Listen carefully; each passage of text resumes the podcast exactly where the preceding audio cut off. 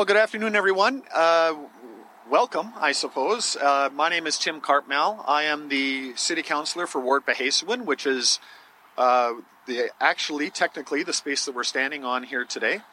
Uh, really an exciting announcement today. We uh, get to celebrate the fact that uh, the Anthony Henday Drive, the southwest portion, has been widened to three lanes, and that includes the bridge portion that we're standing right next to us here. This is really important for this part of the city, for southwest Edmonton.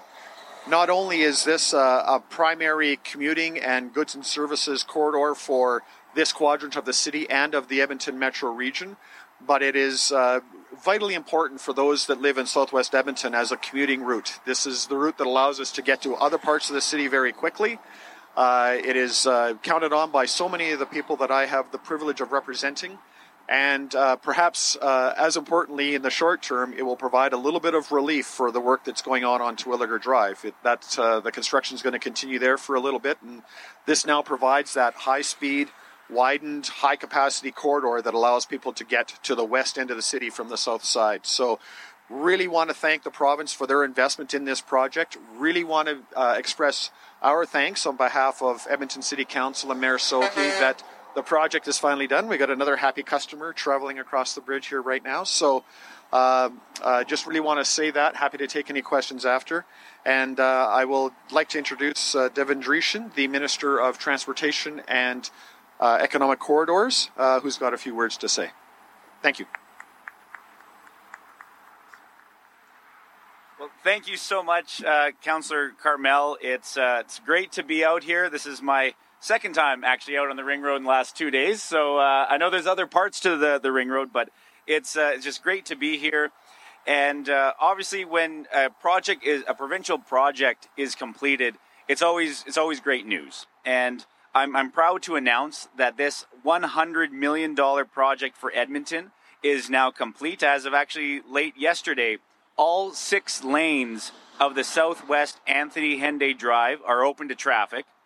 And this portion of the Henday is now three lanes in each direction from Calgary Trail to Whitemud Drive.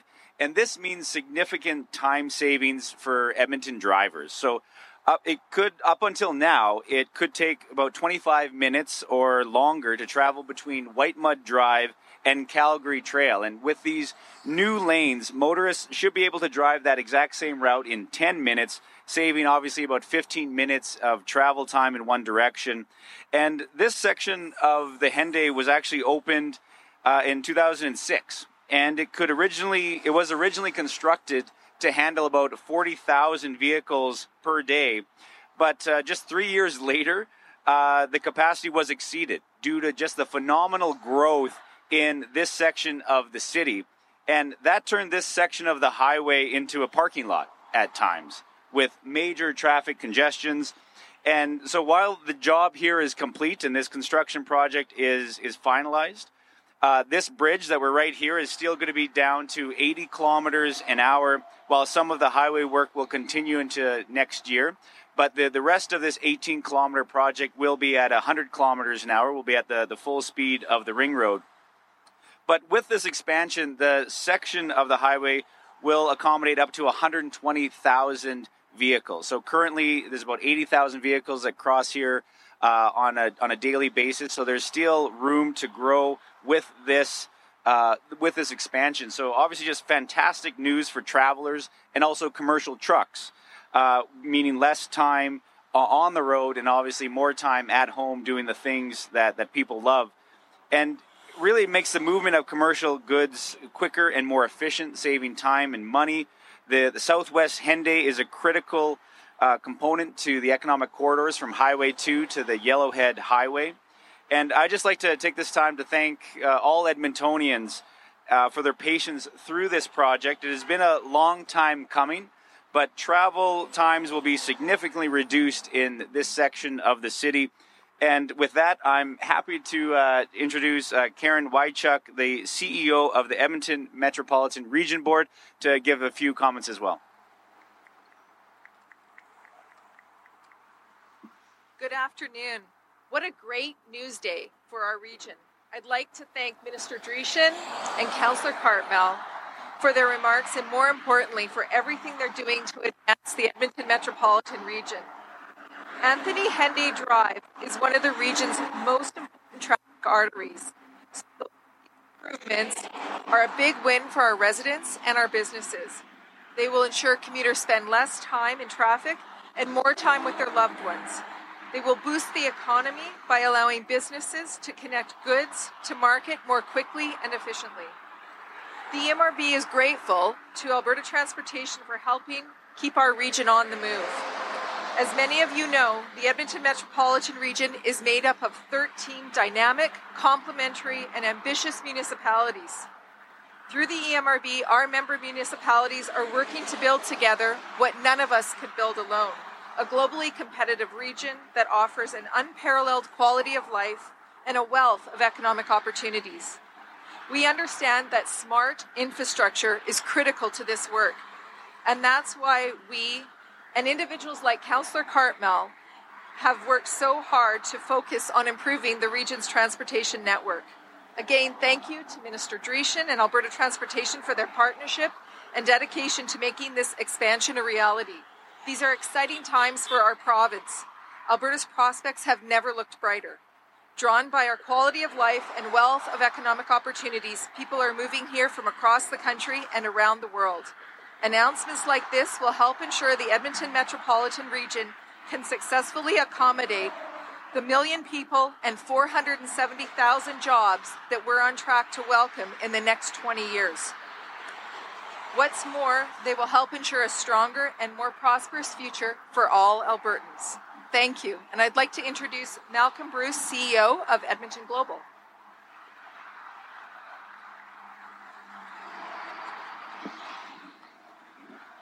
Good afternoon, everyone. My name is Malcolm Bruce. I'm the CEO of Edmonton Global, which is the regional economic development company created to support the Edmonton metropolitan region, both in terms of attracting investment but also in helping companies move into the export market space. This completion of this road, and I congratulate the government of Alberta and the transportation department, is incredible. The movement of goods, services, and people easily around the region means for more economic activity and greater economic wealth for companies that are using these roads. It's also an important attraction for international investment because if they know they can move around the region quickly and easily, that means their goods are not spending time on the road or in the rail. They're actually getting from uh, client or correction from manufacturing to client. And if many of you may not have known, this region is the fastest growing region in the country in terms of GDP in 2022, in 2023, and forecasted for 2024 from the Conference Board of Canada sees the growth of GDP leading the nation, the Edmonton region. And second of all, they've also talked about population growth. So when we talk about the numbers of cars on the road, currently we're just over 1.5 million people in this region. Forecast by 2027 will be over 1.7 million people. So the the importance of this type of infrastructure to move those kind of folks around is critical. So again, congratulations to the minister and the government of Alberta, as well as my colleagues here in the city of Edmonton. A tremendous day. Thank you.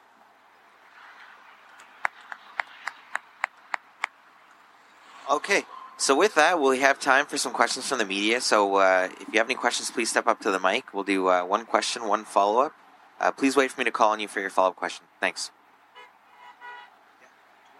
Hi, Adam Zagarelli with City News. Uh, just wondering, we see barriers, we see the lines aren't fully in yet. How long is it? You, you said it was going to be a year expected to basically finish up uh, the remaining tasks. Yeah, so so right here by the bridge, it all this extra kind of work on either side should be done by spring of next year.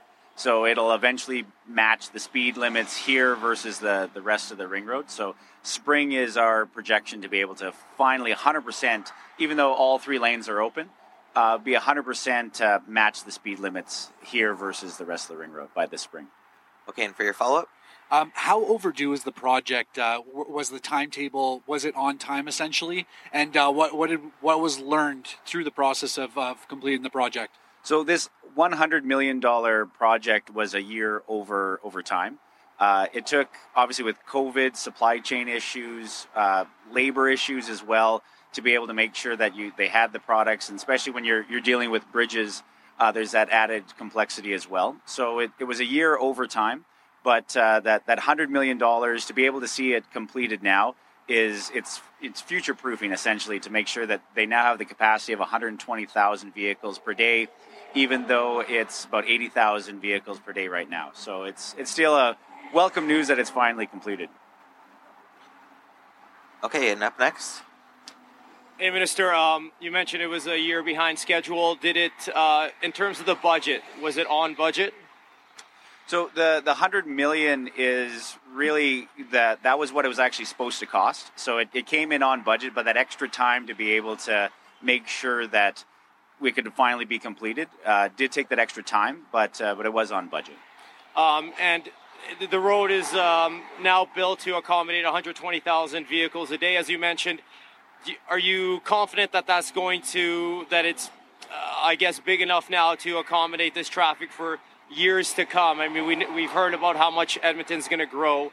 Are you confident that you know the road's big enough now to accommodate traffic for the extent you know for the foreseeable future? It should that that 120,000 mark uh, will be you know exceptional growth, but this is an area of the city that has seen exceptional growth. So we are expecting that you know this area should be will probably be the next to advance to the next stage, but the the rest of the ring road will be probably have to catch up to to this section of the city first.